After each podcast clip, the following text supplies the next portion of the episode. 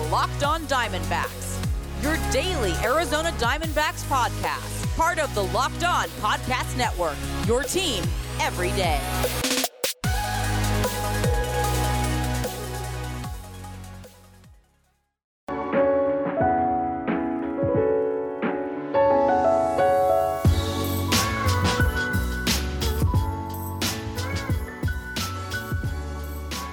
Welcome back to the Locked On Diamondbacks podcast. You're part of the Locked On Podcast Network. Your team every day. You're listening to who? The always wonderful, and might I add, handsome host of this podcast, Miller Thomas. I'm a multimedia journalist and I'm a graphic designer. So please go check out my website, millerthomas24.myportfolio.com. On there you can see all my latest work from my packages to my articles to my photos and my graphic design. For today's show, we are talking game two of the World Series last night. We're going to be talking about that game, what happened. We're going to be talking about MLB with a record low for viewership in game one. I want to talk about that. And I want to talk about an interview Rob Manfred just had with AP, the the AP, you know, the the news source, and uh, talk about what he ta- uh, what he said for next year in terms of changes when it came to expanded playoff format when it comes to the new rules implemented this season, whether they'll still be here in 2021. So we'll talk about all that on today's pod. But first, if you're a company interested in reaching men between the ages of 18 and 44, your company should be sponsoring this podcast. Locked on Diamondbacks to listen to by 98% men and 80% between the ages of 18 and 44. So if you want men in that age range, this is your spot. Plus, our rates are the most reasonable around. Email me at lockedondiamondbacks at gmail.com to find out more. And don't forget to go to rockauto.com to shop for auto and body parts. They have amazing selection and their prices are always reliably low. So go to rockauto.com and tell them Locked On sent you.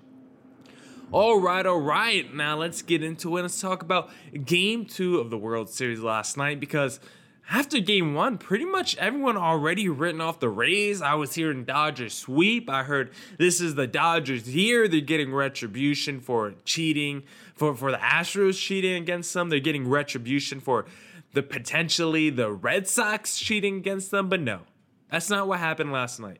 The Rays came out there last night and they showed the Dodgers that we deserve to be in this World Series too. This is not a one man show. This is just not a World Series for you, the Dodgers. We're also here and we're also battling. We're also trying to win the chip. And last night, Brandon Lowe finally broke out of his slump. He's been struggling pretty mightily in these playoffs. It, wasn't, it hasn't been the best Brandon Lowe. Before Wednesday night, it was only six for 56 in his first 15 games in the playoffs with one home run. So it was he was struggling mightily, and this was the guy who led the Rays in home runs in the regular season. I believe he was the only one on the team with double-digit home runs. So this was a guy who was super important to this Rays success, and the Rays needed someone else in this offense to step up. They can't just keep relying on a rookie to to be their offensive firepower, and the rookie's been phenomenal. Randy Arozarena, he's been a stud for the Rays in this playoffs, but he's still only 25. He's still a rookie, and he still lacks the uh, the, the experience. So the Rays needed someone that can hopefully step up in these moments in the playoffs. Their offensive lineup wasn't something that was super stacked wasn't something that was, you know, compared, especially when you compare it to the Dodgers on paper, just not a lineup that you think would compare. And and the postseason, it's been right there with the Dodgers. I went through it yesterday. Their postseason stats are a top in home runs. Uh, their their runs scored are uh, top three as well. Their offense has been fine in the postseason, but you don't you, you don't look at that lineup and you're not really particularly scared by anyone in that lineup. But last night, this Rays offense came through when he needed it when, when it needed to come through. And they were still only one for nine in runners in scoring position last night, but they created their own home runs. Brandon Lowe started the game with a solo dolo home run in the top of the first, got to Gonsolin early. I talked about this on yesterday's pod. I said if the Rays wanted a chance to win game two of the World Series, they were going to have to get to Gonsolin early in that game and knock him out early. I said they had to knock him out within the first three innings of the game yesterday, and that's exactly what they did. Gonsolin Gonsolin only pitched a one in the third inning, and I just didn't get the strategy overall with him. They really didn't give him a chance to work out of his struggles, and he only gave up one. He gave up the solo home run, which you don't like to see, but only one walk. I felt like he could have gone a little bit longer in that game and gave himself uh, gave himself a chance to work through his problems in that game, but a really short leash really short leash, and I think that kind of hurt him a little bit. Maybe it shot his confidence a little bit, and he's still only a rookie. We got to remember that. Gonsolin's a young guy too. A lot of a lot of players in this series are, are young guys, rookies, inexperienced players. So a lot of them are gonna have those growing pains and have some mental errors that you wouldn't expect from a veteran. And Gonsolin, you know, I, I didn't think he struggled mightily last night. He only won a third, oh, one in the third innings. He only recorded four outs. So I thought Dave Roberts could get uh, kept him in a little bit longer, and maybe he should have because Victor Gonzalez gave up an earned run, and then the other stud rookie for the Dodgers, Dustin May, he only went a third in one in the third innings as well, and he gave up three earned runs. Those two guys are critical for the Dodgers. They're two guys that can be a starter, they can be uh, long relievers. They got you know heat. They could throw in the upper 90s, 99, 100 and the Dodgers are relying heavily on those two guys, but they they are still two rookies. There are two guys that are super inexperienced, and they've been struggling in this postseason. Just to look at their numbers, they haven't been the same in this postseason. They've been struggling. Uh, you know, once they got in the postseason, they've been kind of struggling. Dustin May's been struggling. Gonsolin in his last start got shelled for five earned runs. So we've seen both both of these guys struggle in the postseason now, and maybe just too many expectations on their shoulders. Maybe it's the the playoff environment. Uh, I mean, there's no fans there, so you think it should be it should feel less pressurized, but you never know when you have two rookies out there on the mound. So those two guys definitely need to step it up if the Dodgers want a chance of winning because those are going to be two critical arms that the Dodgers need to win the series. But you look on the other side for the Rays, who was on the mound last night. Blake Snell showing why he won the Cy Young not too long ago. He only went four and two innings uh, pitch, but he had a no hitter going to the fifth before it kind of fell apart, but he still had nine strikeouts, only two earned runs allowed, one home run allowed. So Blake Snell was looking dominant last night. His curveball was filthy last night. He was really attacking those Dodgers hitters, and they were f- looking fooled out there. I mean, you, you saw uh, Mookie Betts shaking his head a couple times on uh, on a strikeout uh, last night. On his strikeout, you saw him shaking his head like you know he had to be nasty last night. Mookie Betts was only over 3 last night, so Blake Snell did a great job of limiting the Dodgers offense last night. And now I'm excited for this game three tonight. We got our World Series on our hands.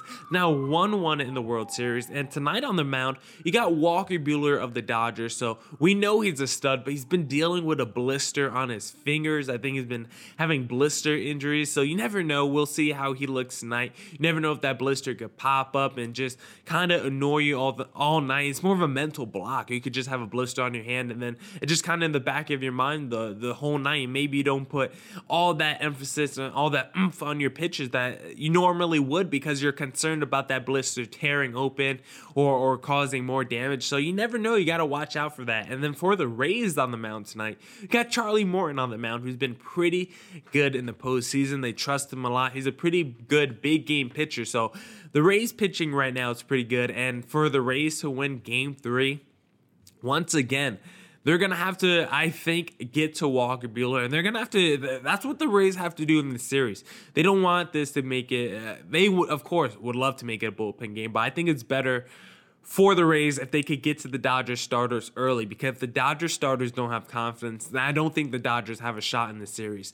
And if you could uh, take a shot at Walker Buehler's confidence, arguably the best pitcher on this Dodgers staff, then you have to do that tonight because if you could take a shot at Walker Buehler's confidence, that could that could set you up the rest of the postseason series and hopefully give you some greater success down the line. If the Dodgers don't feel like they have a starter that they're confident in to go out there and give them a game win, if they feel if the Dodgers feel like if they have to, the Dodgers feel like they have to do a, a committee when it comes to pitching, one of those committees where they have an opener, a reliever open the game, and they just kind of do a reliever committee to to get the to get through the start, if they feel like they have to do a reliever committed to get through the start, then I think the Dodgers are going to be shot in the arm at that point and they just won't have the confidence hopefully to, or I guess not hopefully, should I sound like I'm not rooting for the Rays? I mean, this is the Diamondbacks podcast. We're not rooting for the Dodgers out here. So I'm definitely trying to coach up the Rays and tell them how to win this game. But the Rays, I think, can win game three, and I think they will win game three tonight and put the pressure back on the Dodgers and put the pressure on Kershaw in that game five. I want to be a 2 2 series heading to game five and then putting all that playoff pressure on Clayton Kershaw. Now, coming up, I'll talk to you guys about what Rob Manfred said in that interview with AP. But first, let me talk to you guys about rockauto.com because with the ever increasing number of makes and models, it is now impossible to stock all the parts you need in a traditional chain storefront why endure often pointless or seemingly intimidating questioning, and wait while the counterman orders the parts on his computer, choosing the only brand his warehouse happens to carry. RockAuto.com is a family business serving auto part customers online for 20 years. Go to RockAuto.com to shop for auto and body parts from hundreds of manufacturers. The RockAuto.com catalog is unique and remarkably easy to navigate. Quickly see all the parts available for your vehicle and choose the brand specifications and prices you prefer. Best of all, prices at rockauto.com are always reliably low, and the same for professionals and do it yourselfers. Why spend up to twice as much for the same parts? Go to rockauto.com right now and see all the parts available for your car or truck. Write locked on in their. How did you hear about us box so they know we sent you? Amazing selection, reliably low prices, all the parts your car will ever need. rockauto.com.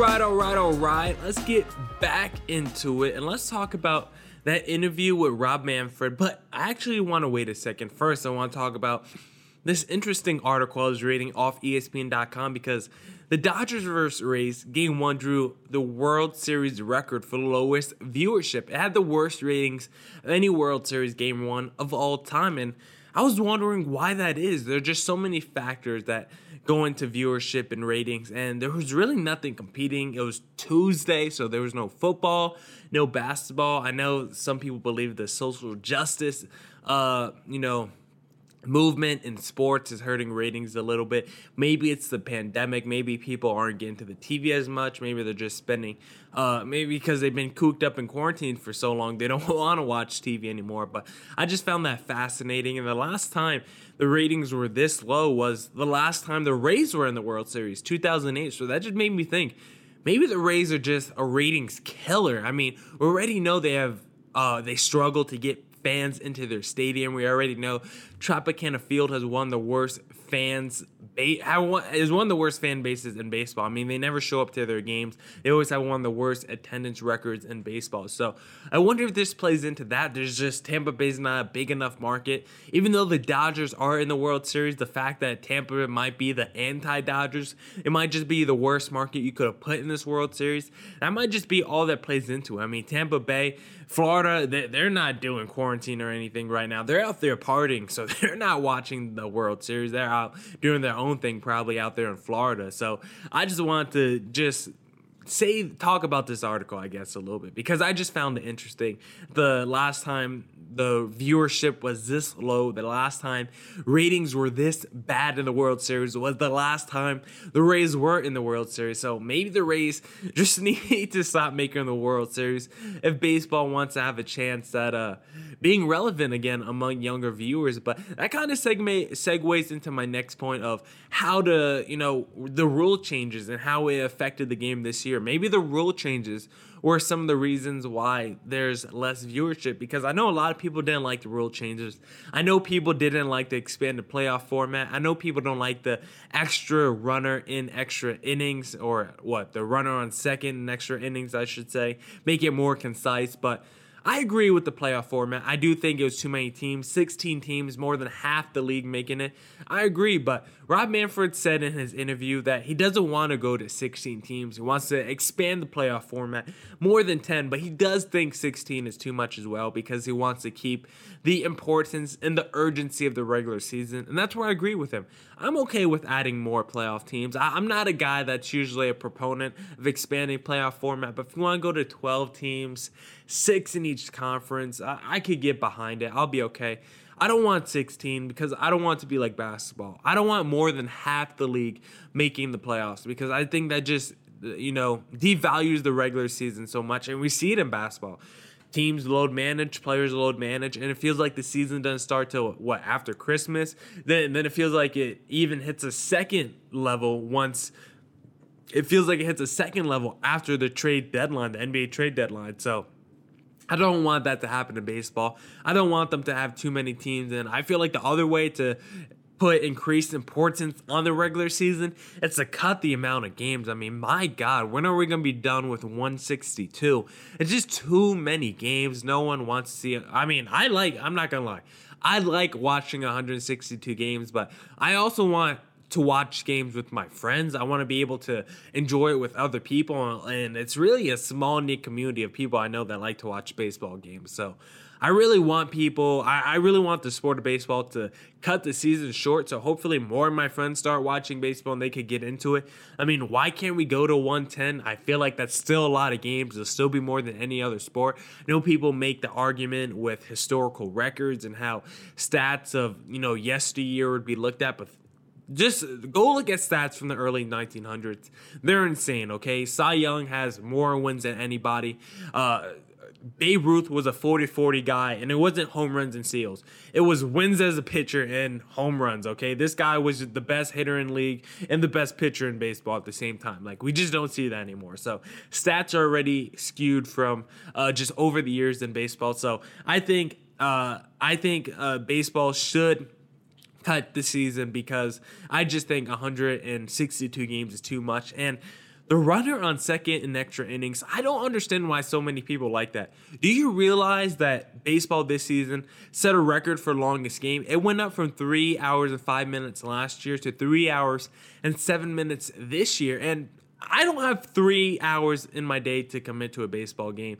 And so I think runners on second can hopefully speed up the pace of play. Like that's something we have to do, and I don't know how to do it. Some maybe a pitching clock, maybe shortening a baseball game to seven innings. I don't know what we have to do to get the pace of play down, but we have to be somewhere around a football time because the NFL game length is about what two over two hours. NFL games low key go a decent amount of time because of all the commercials. So I'm okay if and uh, if an MLB game could get down to about an NFL game length, I think that would be good for the sport. I think it'll be smart for the sport. The game is just too long, and you're you're, you're just losing the youth. I don't know too many young kids that like to watch baseball. I mean, maybe they could get into it from playing. Young kids still play baseball. Baseball is not a dying sport in terms of playing among the youth. Kids are still playing. Maybe they grow out of it as they get older, but there's still a lot of kids playing baseball. Just kids don't watch baseball at the same time. And I, I get that. I grew up playing soccer, but I didn't watch soccer. It just happens sometimes. And so, if we want to get more kids into liking the sport of baseball, we have to target that audience. I feel like baseball doesn't target the younger audience. They have a good social media handle they have a good social media feed. They make some dope hype videos. I was watching the the the hype video heading into the World Series. It's dope. They know what they're doing on the social media side, but they don't know what to do beyond social media and how to exactly attack the, the, this younger youth and exactly how to market it to them. And I think the biggest way to do that is the pace of play and just speeding up your game because – it don't matter what you do on social media. It matters what you do on the field, and there's just not enough action in a game that makes it interesting for uh, people to watch. And it's because you might watch a three-hour game but only see 10 minutes of action in that whole game. At least with soccer, it's guys running up and down the field the whole time. A lot of times in baseball, it's like yeah, you can have a one, two, three inning and just three straight strikeouts. So a lot of times it could be no movement from anybody. So I think the biggest thing that the baseball needs to do is speed up the pace of play and figure out how to get more action involved. That's why I like the runner on second in extra innings. It, it creates a little bit more chaos. It creates a little bit more action, and chaos is what drives viewership base uh, basketball games, football games, fourth quarter, it's chaos, it's importance, it's urgency. And in baseball, you do see that later in games. We do like it when those bases get loaded later in games. It just doesn't it doesn't have that same feel because you can't count that as much in a football game in a in a basketball game Every possession is important, and you usually have the ball with the opportunity to score. In baseball, you're just at play, and you could score at any moment in the game. There's not uh, like the first inning could feel just as important as the ninth inning in a baseball game. It's not the same for other sports. You know, uh, a baseball game, the biggest play could happen in the third inning. Usually in a football or basketball game, the biggest plays are made in that fourth quarter. So baseball, they could figure out maybe a way to put greater importance on the later innings, maybe shorten the innings, figure out a, a better way to get pace to play up. There's a bunch of things that baseball could try to figure out, maybe work around, uh, you know, make some new rules to, to, to get this game better because the game needs to evolve. It feels like baseball is not evolving quick enough, like how the other sports are evolving. We see offense.